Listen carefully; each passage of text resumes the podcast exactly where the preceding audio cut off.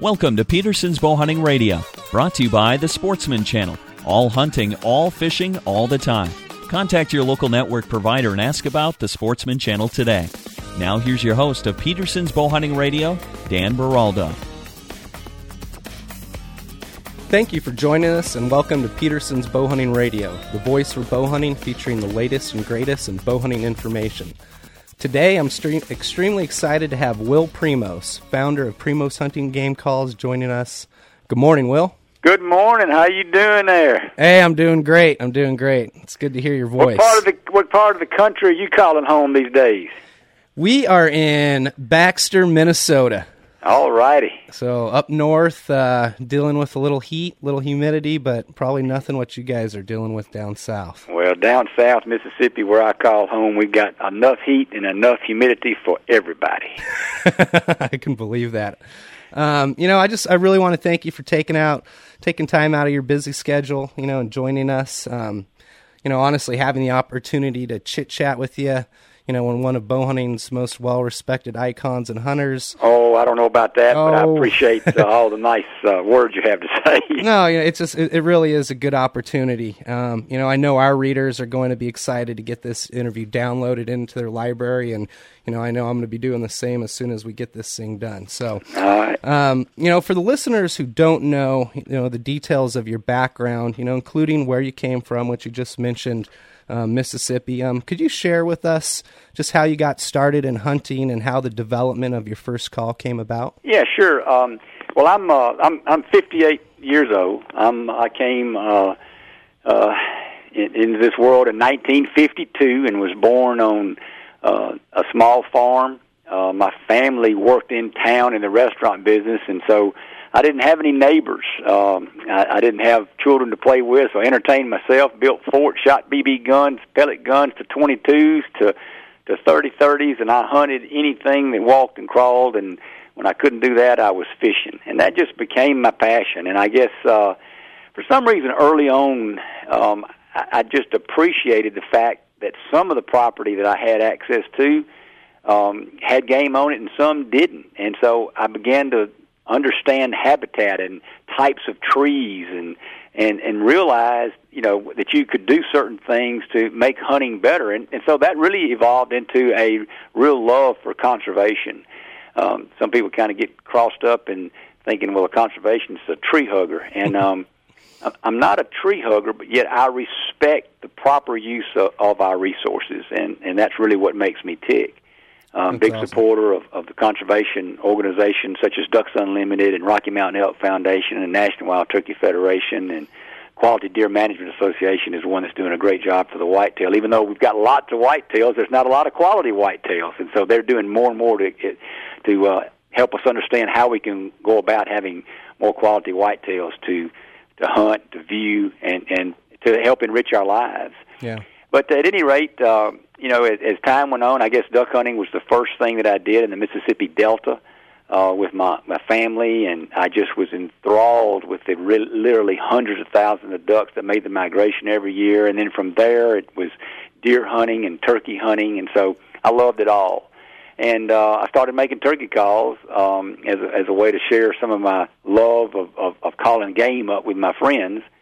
And um, one thing led to another, and I said, "Heck, I might be able to start a business out of this." So uh, I was in the family restaurant business when I got out of college, uh, and uh, was working hard, working six and most most most weeks, seven days a week. And um, I said, "Gosh, if I can do this, it'd be something I really enjoy." And I, I started taking any spare time I had traveling and selling my wares on a table at, at little hunting shows um, in the 70s and 80s. And uh, one thing led to another, and I grew the business and started uh, audio recordings, and then I started video recordings. And um, one day somebody said, uh, "Well, you know, I, you're from Mississippi. What do you know about uh, elk?" As a matter of fact, I was doing a seminar in Idaho, and I said, "Well, we used to have a whole bunch of elk in Mississippi, but we killed them all, and now we're out here." Trying to finish the finish the deal, so we got a laugh out of them. But you know, I think the part that was was neat is that I would leave the South and go out west and stay there for anywhere from three to eight weeks every year, and during that time when elk were going through the mating ritual, going into the rut, getting from the pre-rut into the rut to the post-rut, and really understanding, recording their voices, and was able to learn a lot. And it it just it just really gelled with me, and elk became my biggest passion as far as hunting goes. Wow. Um, okay. It's an event. It's a time to to leave home and go to a place where there's not as much humidity, where it is cool, and you're in the high mountains. And I love to work hard, and so the physical part of it um, just made sense to me, and, and I was drawn to it. And uh, we've just loved learning more and more and more about elk each year, and having our own videos to study and to realize what certain elk re- responded to and what certain elk didn't respond to. But you know, we um, we do it all from from waterfowl, you know, including ducks and, and geese, uh, and the elk and deer and turkey. So we make game calls for everything. And the company now has over 700 products, and we manufacture a lot of different products. We've got uh, 160 employees, 162 employees, I think it is now. Oh wow. wow. And uh, so we're busy, a lot going on, but it's a lot of fun. You guys have uh, grown quite a bit since uh, that first call. Oh Sounds yes, like. we sure have. What year would you? What was Primos the company? Primos Hunting Calls. What was the first year? Um, 76 was the first year I sold products to sporting goods stores. 1976. Yeah. And was your calls at that time? Was it just turkey calls? At that time, it was just turkey calls. Okay. But actually, the first call I ever made was a duck call. Okay. Yeah. But I, I never, I never entered the market. I just made them for my personal pleasure. Yeah. Uh, and, and turkey was the first thing that I offered for sale. at that time, what what was your decision on coming forward with a you know a turkey call? Was that just a species that you were addicted on Well, what, chasing what at the time? about was that the calls that were out there, they didn't have the the the tone and the rasp that Okay. that me and my buddies were looking for. So all my buddies they they kept prompt, prompting me to, you know, make this call, make make me one, make me one, because I'd made one for myself. And one thing led to another, and I ended up making a call that was totally different than what the what what was already in production and in the marketplace. Now there were some individuals making a similar call in little small spots of Mississippi, and this call was actually a separated reed call. Um, it, it, the reed didn't touch. The reed, reeds were separated, so you got a Oh. real good rasp. And if you use the call correctly, you got a great tone, and that's what really drove it and started the company. Cool, cool. So it was something different. And um, your video series, when did you start the the videos? Or I guess first uh, you started audio first, and then TV. Um, when did you start recording animals and your calling and all that? On video, Um, audio first. audio was in '83 was when I when I put out the first. I did that um, in the spring of '83, and then that fall introduced it in the spring of '84 was the first big sales for an audio tape. I actually hired a guy that um, could follow me in the woods and and actually record everything with these real fancy recorders. These were they were reel to reel, and they weren't small; they were real big, and um, you, you actually got the the turkey uh, did it on turkey on turkey calling back coming up getting shot flopping on the ground and all of our our, our little little things we said to each other and so we'd go back and dissect the hunt and say well we first made contact with the turkey with this sound and then we did this call and then he answered back and we'd do this so we taught people how to call up a turkey Yeah, yeah. Which uh, you know, I don't know at that time how popular calling was, but and the availability of production calls, you know. But um, would you say in the early '80s, calling really blew up? Yes, it really did, and there were a lot of good manufacturers out there who who were with Primos uh, way back in the back of the pack somewhere. But there were some other manufacturers. Uh, ben Lee was a manufacturer out of Alabama who had uh, had had some good calls and was doing a good job at that time. Quaker Boy was one. Perfection was one. All these were in the turkey world. Uh, Penn's Woods was one. Those have all kind of changed, and it's it's kind of evolved into another way. And Primos has has risen to the top through all that. But um, at any rate, you know, that, it was a it was a lot of fun being a part of that. It was high competition, and and I never really did the contest deal. The Okay. contest deal is my contest was in the woods. I didn't care about the stage because it was really um, it, it was an intangible thing. One day a, a judge felt good and he, he gave a guy one score this time, and the next time he gave the guy another score. So I, I was interested whether or not I could call game up. yeah, if it worked on live animals. Yeah, yeah, yeah. um, when did you introduce your first elk call? First elk call was in 1988, I believe it was, and it was a roaring failure. Oh. Uh, just you know, I, I didn't have enough experience. I used my turkey knowledge to try to create um, what I thought was the proper type of call, and it just didn't work well. And um, I, I, I just kept looking and searching, created a bugle, and then um, I, I ran into a guy.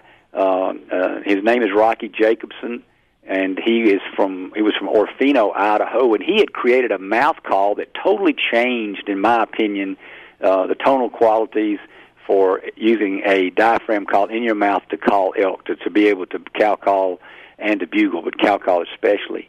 And um, so we, we we we did an agreement where he was to continue to promote his own line, which he still does uh, under the Bugling Bulls um, name, and uh, Primos did it, and uh, that really got me started, and and really really put out some great product that added a lot of value to the elk hunter.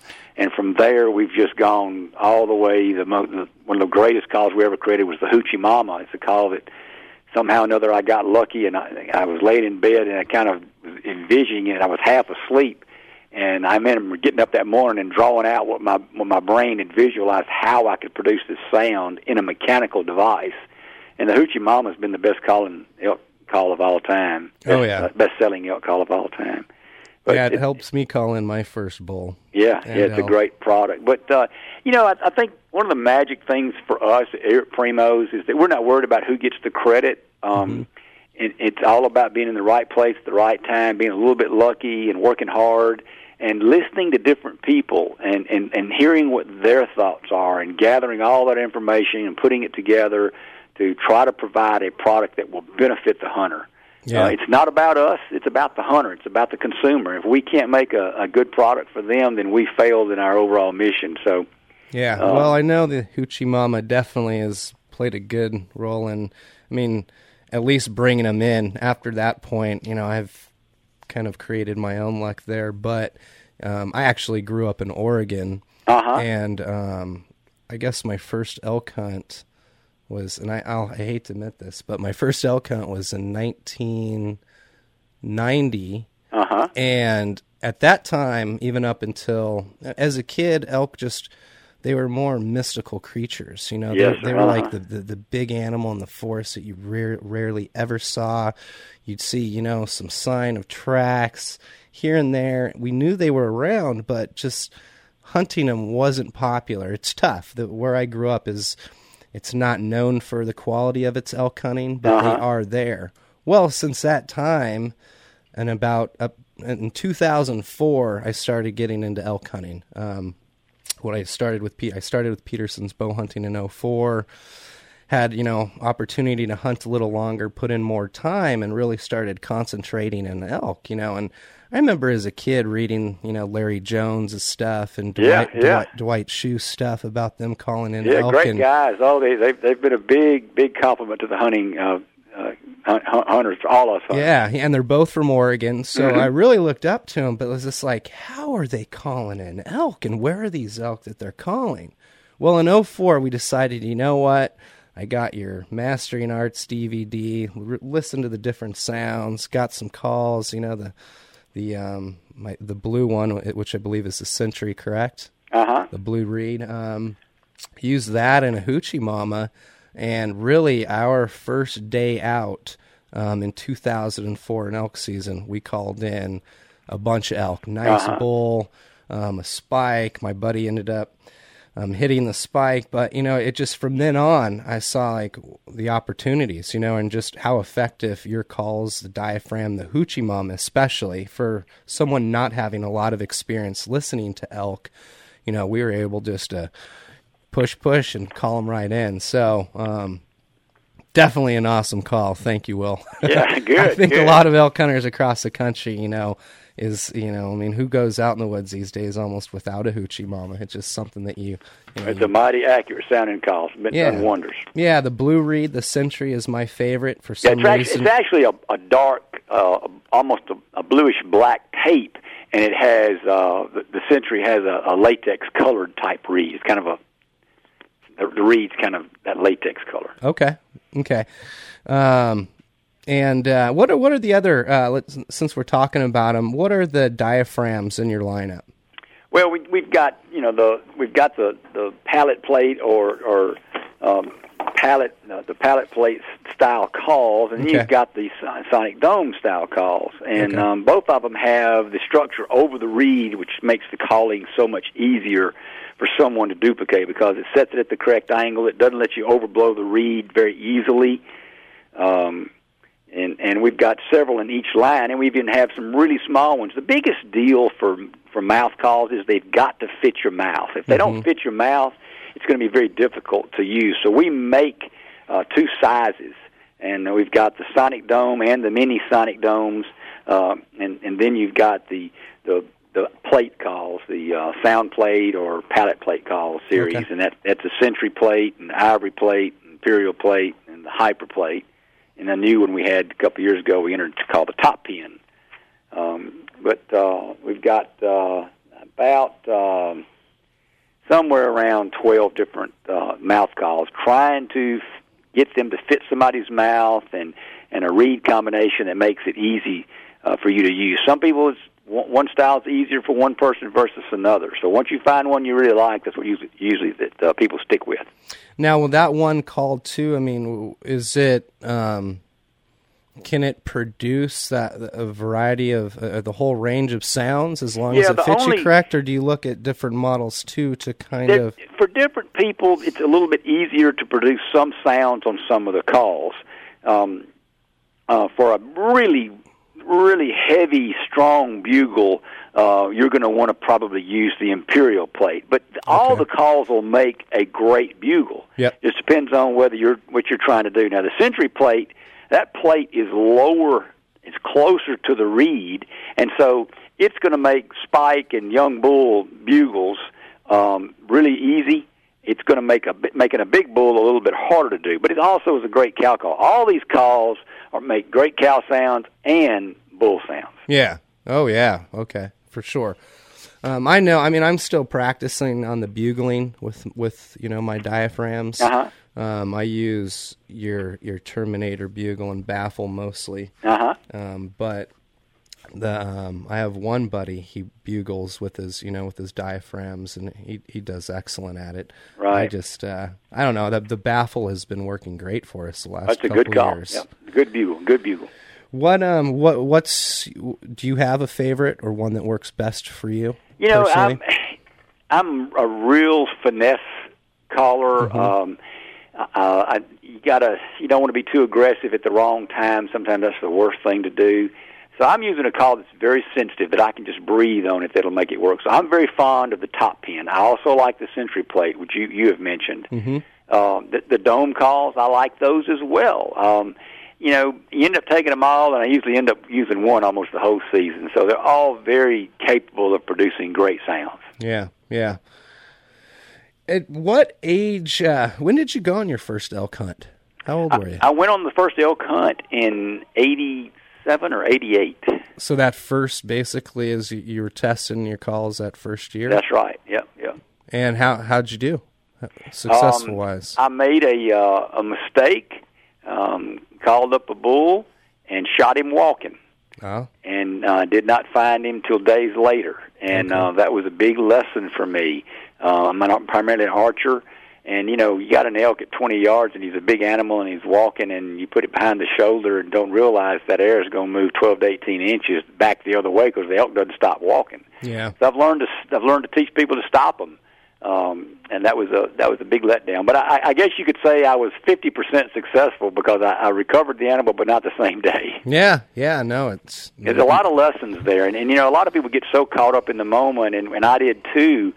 And I had to realize, hey, enjoy the moment. If you don't get that perfect shot, then don't take it. Oh, yeah. You know, wait, wait till you do get the t- time, and then we began to develop techniques where we always took a caller. So we're really hunting in teams of 3 Mm-hmm. There's a cameraman that stays with the shooter, and the caller backs up and moves to one side because elk.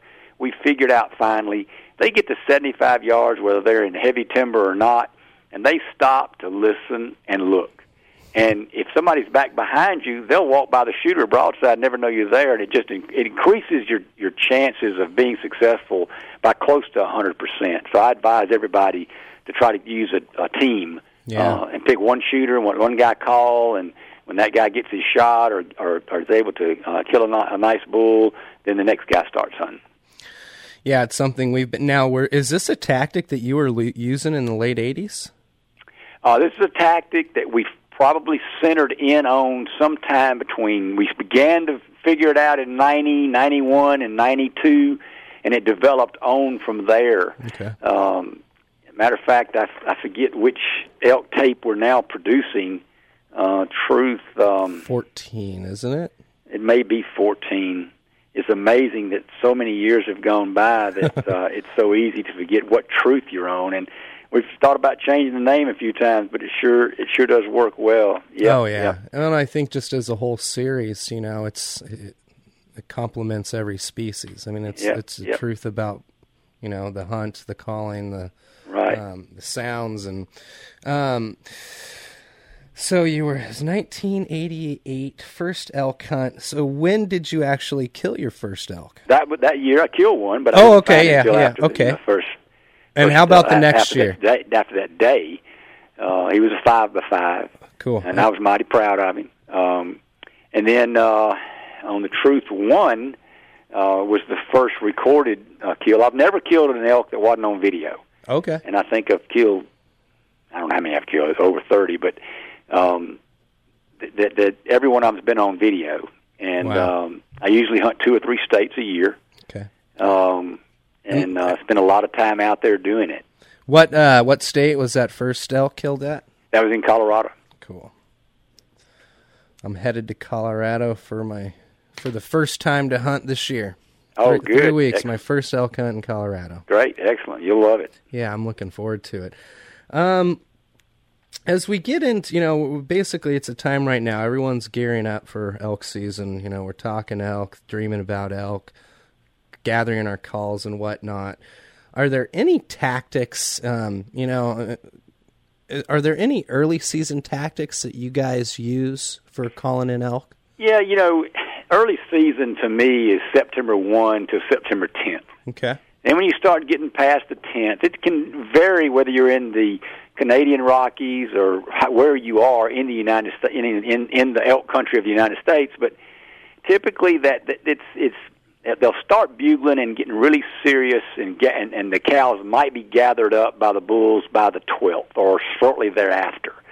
And um, it depends on accessing good places that are managed well. If you have a a lot of of people hunting public ground, you you're gonna need to find those areas that people don't want to access. Sometimes it's close to the trailhead because everybody walks by that spot, or it may be so far back it may take you two days to get in there. Yeah. Um, but elk are, can be extremely sensitive, and once they smell you and you bump them, a lot of times they will leave the country. They will leave that particular area. They're not. They're no longer. You're not going to hear them. Yeah. And that they get overpressured. Uh, they don't answer. There's too much calling, too much bugling. Uh, so a lot of early season stuff is possibly watching a water hole, watching a wallow, getting someplace, watching the wind, being sure you keep the wind in your favor. All sad stories about elk hunts are about the wind. Elk will forgive his eyesight, he'll forgive what he hears, but he's not going to forgive his nose. He smells something, it's done. Yeah. So true. Um, and I think that a lot of people try to be too sneaky when they're moving in on elk. Now, if you're moving in on an elk that's rubbing a tree or, or bugling, and you're not making any any sound at all, you don't know, want to know you're there at all, that's one tactic for for spot and stalk, so to speak.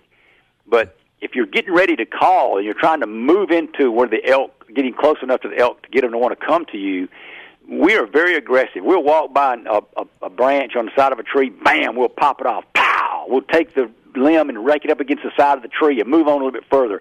We're trying to make the same noises that elk make when when elk are moving through the woods. We'll kick a rock and roll it down the hill. These are all sounds that elk make when they're aggressive and moving around, and a bull's chasing cows, and the cow's not ready yet, or or a, or a cow's moving the herd on. And you got to remember that the cows are in charge. Mm-hmm. If you call and all of a sudden you hear him going away, he's following cows. He's not going moving from your call. He's staying with what he already knows and what he already sees. Yep. So you take all that information and try to use it in such a way early season make them curious. They're not really gathered up yet. You're making real soft cow sounds, answering it with a real soft cow uh, calf sound. You're like a cow and a calf together. If you got two of you together, you want to get about 20, 30 yards apart. Keep make sure you keep an eyesight of each other, and you're just making sounds of elk. And all of a sudden, a bull will show up, but he's liable to come in totally silent. You'll never hear him. You won't hear him walking, more than likely. Uh, then, as you get closer and you begin to see rubs or breaks in some parts of the country, it's rather odd. These bulls walk up to aspen trees and snap them in two. Yeah. We call them breaks. Hmm. And I've seen that primarily in northern New Mexico and southern Colorado, and I've seen it less in other parts of the West. There may be some other places I hadn't visited that do that. But it's amazing. All of a sudden, one morning you didn't see any, and the next morning they like they walked down the old logging road and snapped off every aspen down the road. Yeah. It was as big as uh, uh, you know, big as your middle finger or two two sizes of your middle finger. But yeah, you know, the... you're just trying to to to gently enter the area and be an elk keeping the wind in your favor. Remember, they start smelling you, you're going to screw it up big time. And then when you get on past the 10th to the 11th to the 12th, and they really start bugling and get aggressive, you just want to get the wind right, and you want to get a caller behind you, and you want to use cow calls and bugles. And I, some of the most effective things that we do is answering our own calf sounds, cow sounds with a bugle and you mm. start really bugling a lot. I'm talking about aggressive. Now, these are in well managed places that are possibly private ranches or places where the bulls are all ganged up with a lot of cows, and you start putting on that show, and it's surprising what you call up. Yeah, yeah. No, I know for our areas. I mean, I definitely have watched your truth videos and have tried to apply the same, you know, kind of calling techniques to our area. It's a little different as I do hunt mostly public land. Yeah, every area is different. Yep. It's extremely pressured, but mm-hmm. I do have access to a 3,000 acre ranch. Uh-huh. And um, it's basically the playground every year come you know, basically they I mean they have year round residents, you know, the, the, elk do winter there. Yes. But it's it's in the Cascades at five thousand feet, the east side, so there's snow. But the um the uh what we've found out is honestly is we're not going to get on elk there unless we're calling. It's just we're not going to spot and stalk them. I mean, I, you you can I, and and that doesn't mean call all day long, but maybe a locating call in the mm-hmm. morning, mm-hmm. yeah. and then just charging like a madman until you catch up to them. That's that's kind of the way we work it because they go from the private ranch in the meadow up into the timber and then back down in the evening, and. uh on our best days, it's it's when we're just creating, you know, the full on herd, and uh, you know, different. At times, we've even had four people, which I think is probably overkill. But it does seem that three is kind of a a really good number for us to to manage. Uh-huh. And uh, you know, I'm I do a little more of the softer, subtle calls. My buddy is good on the estrus calls, and got a buddy rocking a hoochie mama and combined it's like you know it's music to their ears i think it sometimes yep. and i did say earlier i've uh you know I, I hate to admit it because i put in i first hunted elk like when i was 13 and basically like 1990 i think it was 89 90 and i have yet to kill an elk uh-huh. and uh man, I you know since 04, I've been trying like a madman. Last three years, I've drawn on you know just monster six by six bulls, all on public land. But uh, every experience, I've been on my own. I've kind of left my buddies to call and back, and then ended up getting too far ahead where I end up becoming the solo caller, and I've you know I I bring them in right to me, and I've had a cow cow and a bull. A cow walked up to me to basically four yards, Uh-huh. and that was a great experience because I never realized how soft and quiet they are. I mean, It sh- can be mighty quiet. she looked at me and did this mew, and I was just like, wow, you know, it, it was so subtle and soft. hmm Uh, Can't hear it ten yards away. Yeah, I know, I know. Um, you know, but just that, you know, the soft calls, and it, it really opened up my eyes, and just watching your guys' series, and and um, one thing, uh, when it comes to later in the season and bugling, you know, you said you'll get into those, you know, good areas where you guys are bugling, answering your own calls.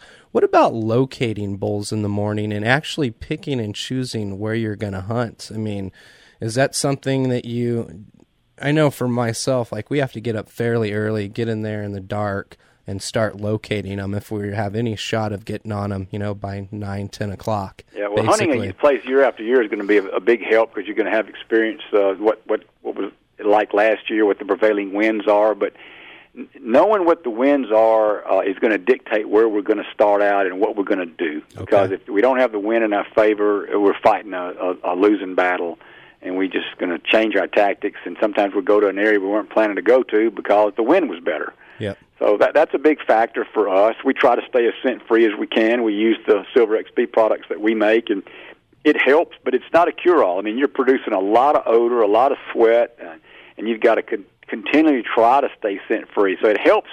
The, the lower your scent level, the better, but you can't eliminate it 100%. Mm-hmm. Um, so that that's a big factor for us. And then uh, if it depends on the terrain, if you're hunting big, huge meadows, we call them dance floors. It's where Yep. the elk go down to do their nighttime dances and chase and, and carry on. And and we, if we know where these are and we can get above them and use binoculars and see, and we got the wind in our favor, then that's going to tell. Well, now they're using that ridge to move back into the timber, and so we'll try to move and get to that ridge so we can get into position. So that that's another tactic to use is to be able visually see what's going on right at first light.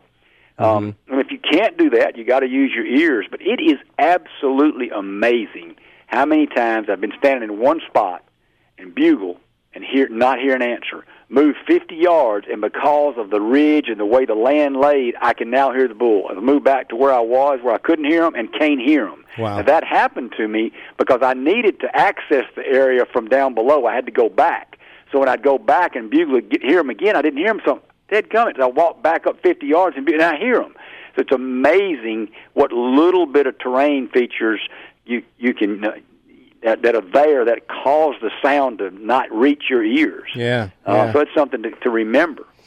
Do you think it's common too sometimes for hunters though at the same time to get up too quick and leave an area from when they were calling? And well, get up to typically the elk come down in the afternoons. Mhm. They come down to the meadows in the afternoon, and they move up in the mornings. Okay. And typically, in, in the mornings, the wind, the the, the prevailing, the the currents, the, the, the air masses are coming down the hill.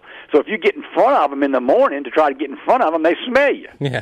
So you got to get off to one side. You got to figure it out. You got to get to where they're going before Yeah. they ever get there. Mhm. Many times we've gotten up after figuring it out, and we will leave the elk, totally leave them, and go to where we know they're going to end up at ten o'clock, Okay. And start from there. And the winds will shift by that time, and we have done extremely well doing that. But it takes understanding where they're going to end up. Hmm. They're moving from the dance floor, and this one place I'm thinking of right now, as I tell you the uh, the story, we called it the Ramada, for, uh, short for Ramada Inn. It's where they stayed, you know, during the day. Okay. They're going to the Ramada. Let's go, you know. And so we, it, it might take us two or three hours of hard pressing to get there, Yeah. but yeah. we're there. We're there in front of them, and they don't smell us by being able to get that far in front of them. Cool. Okay, I have one more or a couple more questions. Um, for the herd for for herd bulls, when you know you're chasing and hunting herd bulls, you know they're definitely probably a di- you know they're a different breed of animal. Can be awfully difficult to respond, especially when they have cows with them.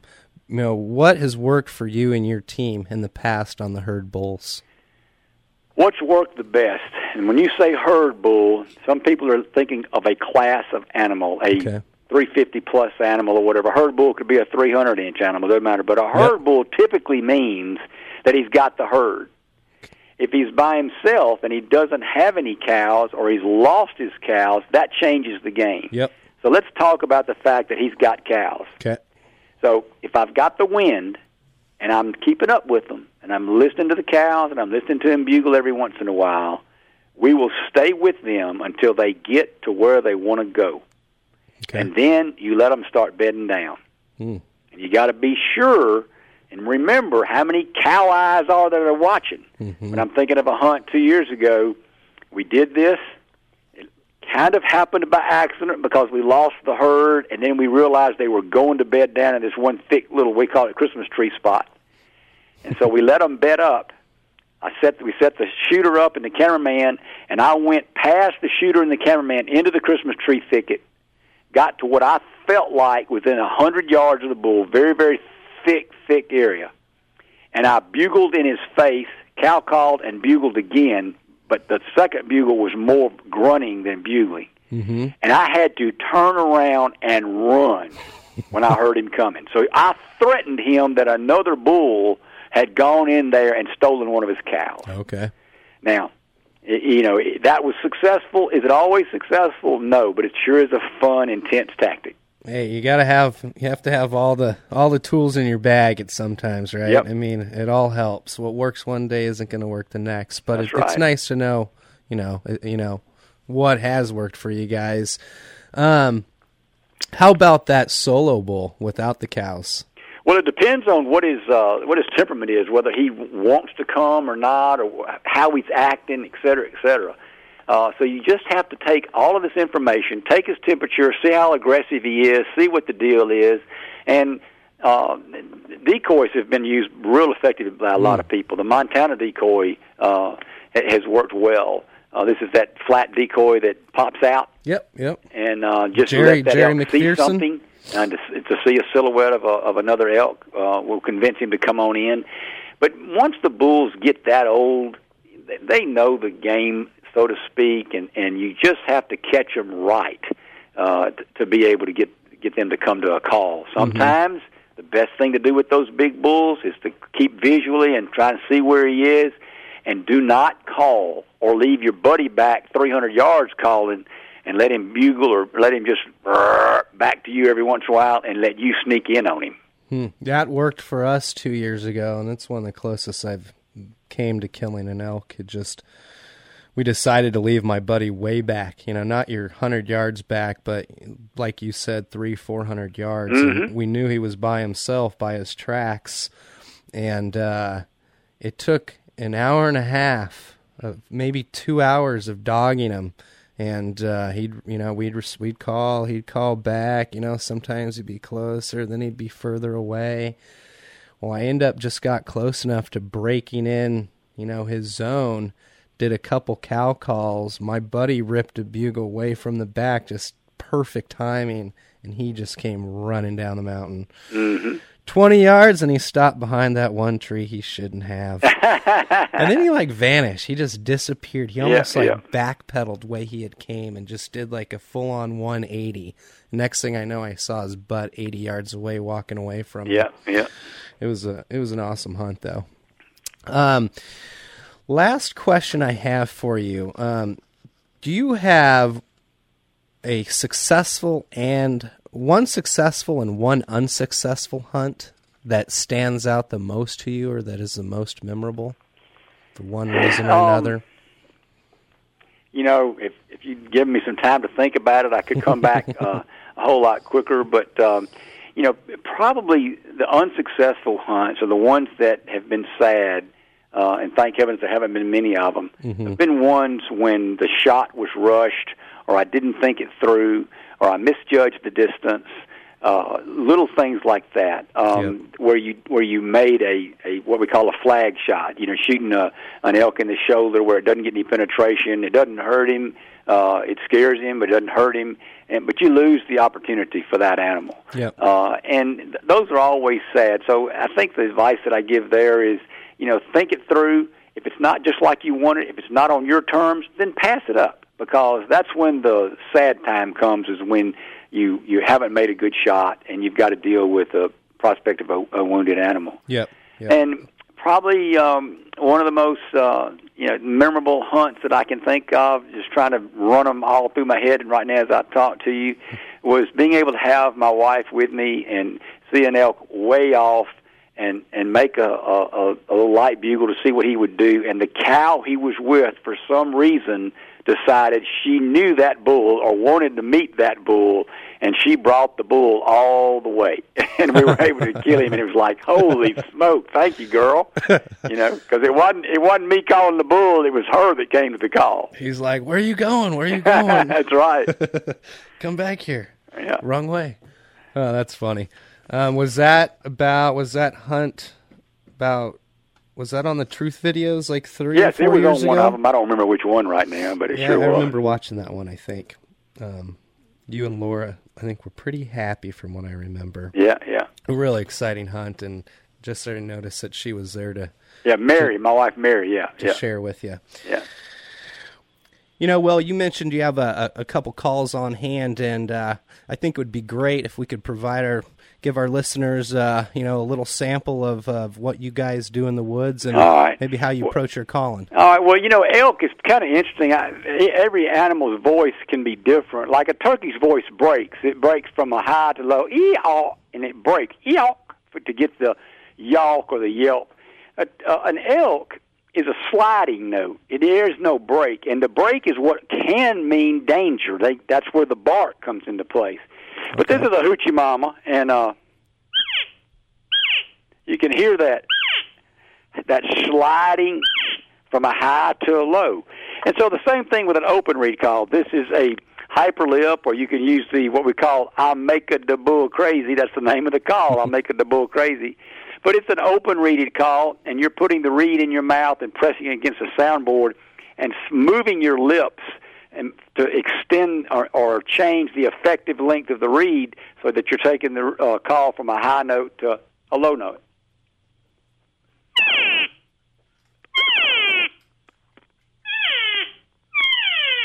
Held the phone Okay. away from it because that's a pretty harsh, loud sound at that one inch distance to a phone. Yeah. But that's uh, that that's two of the cow the, the calls that make cow sounds, and then here's the mouth call.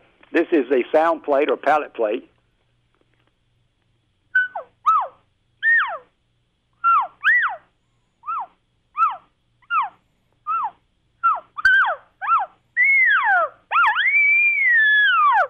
And all those are different levels of intensity and sounds from calf, little chirps, to more estrus uh, type sounds. Yeah, And then the great. bugle, a bugle is uh, is is some people call it a whistle, and and that's pretty much all a bugle is. Then if you want to add uh, a growl to it, and the bugle, and then a chuckle, um, you're actually adding your voice to the call. I'm going, er, you are, er. Okay. And then I end it with a break, and then the chuckle. You can add all types of little nuances to really make a bull think that you really are a bull. And then you've got what I call the display bugle, which is real aggressive for a bull, and that can fire them up sometimes. But they're not that hard to use. You just got to practice and listen and make sure you're giving it all that sliding note. Bull bugles slide; they slide up to seven octaves, and then you've got the cow sounds that uh, go from a high to a low. Great, great. Well, yeah, and notice like, and, and occasionally in the times that I've been in the woods, you know, you'll find bulls that will respond only to you know a certain call, and you kind of got to play with them to find I what exactly sometimes they're they do that because you're sounding like a bull they know, and they they're answering their buddy. Yeah, or who used to be their buddy before the rut started. yeah, yeah. No longer friends now. That's right. Oh, one thing. I have four questions that I'm at, that I ask uh, the people I interview. Um, what do you prefer, feathers or fletching? Oh well, you know, for the what I, Or for the feathers- I'm shooting feathers now or and, and plastic what I'm vanes? doing, uh, I like I like vanes. 'Kay. Uh, and uh, they're they're a whole lot easier to keep up with, and, and they, they just hold up so much better. And I'm shooting the little small vanes. Cool, cool. Yeah. As I am, as I am too. Okay, your favorite species to hunt is? You know, I'm glad they don't all come at the same time of year.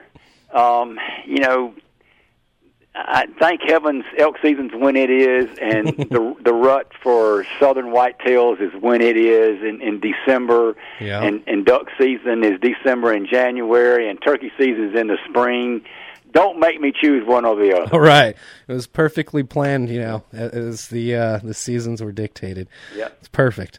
And okay, what is your favorite music band or group? You know, I, I uh, that music. Um, I'm a I'm a product of the '60s and '70s. Okay. And um, there, there's just uh, you know Peter Frampton is a is a great uh, guitarist. Oh yeah. And rock and roll guy. Dan Fogelberg was just a great. Uh, I just love what he does. Um, you know, you you uh, you've got so many in that era that um, I, I listen to the bridge on on Sirius XM radio, okay, yep. and I get I get a full flavor. of Crosby, David Crosby, Graham Nash, Stephen Stills, Neil Young, uh, all those are just are, are great. Uh, Bob Seger is incredible. Van Morrison, awesome. Oh yeah. Uh, you know, Elton John. You know, these are just classics that so many people love, and, and we grew up with it. And it, and I tell you what, that music, uh, it stands the test of time. But you know, then I love good country. I do not like forced country. Yep. Uh, George uh, Strait is probably my favorite. If I had to only listen to one, cool. Uh, you know, there's just a the James Taylor. I mean, I can just keep thinking uh, Joni Mitchell. I mean, these are just I share some of the same favorites. I think I'm old soul, but also just my mother. But James Taylor's one of my favorites. Yeah. I've seen Crosby, Stills, Nash and Young, Van Morrison. Yeah. Um, you got you got good taste, Will. Well, good. last last question. What's your draw length? My draw length. If I'm shooting a recurve, it's going to be 29, and or longbow, I'm, I'm pulling about 29 if I'm shooting a compound, I'm setting that up for about 28 and three quarters, uh, just to just to maybe a tad over that, just for the style that I shoot. Perfect. Well, I think that's all we have time today for, Will. But, uh, you know, thank you so much for taking the time. Yeah, well, thanks for your enthusiasm and your love of the sport. Uh, yeah. We need more people wanting to enjoy it so we can protect elk. So there'll be a bunch more of them for future generations to enjoy. Oh, it sounds like a plan to me. And I, I wanted to thank you on one thing, um, or congratulate you on your NWTF prestigious hunting heritage award. Oh well, thank you. That was quite an honor. Yeah, I know you. You know, like you mentioned before, your your partnership or relationship with the NWTF and right. your uh, involvement with Rocky Mountain Elk Foundation and QDMA, and it's uh, you know we appreciate it. Yeah, and, Ducks uh, Unlimited as well. They're all good organizations. Yeah, thank you so much, uh, and uh, good luck this year, Will hunting. Uh, real quick, uh, what's your first elk hunt? Where are you headed? I'm going to Montana to, to the Belt Mountains. I believe it's be about northeast of Bozeman. Bozeman, cool. And I go cool. to southern Colorado from there. All right. Well, thank you again, Will. Good luck this year with all your hunts, and uh, we look forward to following you guys on the next Truth Series. All right, man. Thank you, Dan. Appreciate everything. All right. Have a great day. Bye. You too. Thanks for listening to Peterson's Bowhunting Radio with Associate Editor Dan Beraldo. Be sure to pick up a copy of Peterson's Bowhunting Magazine on newsstands now.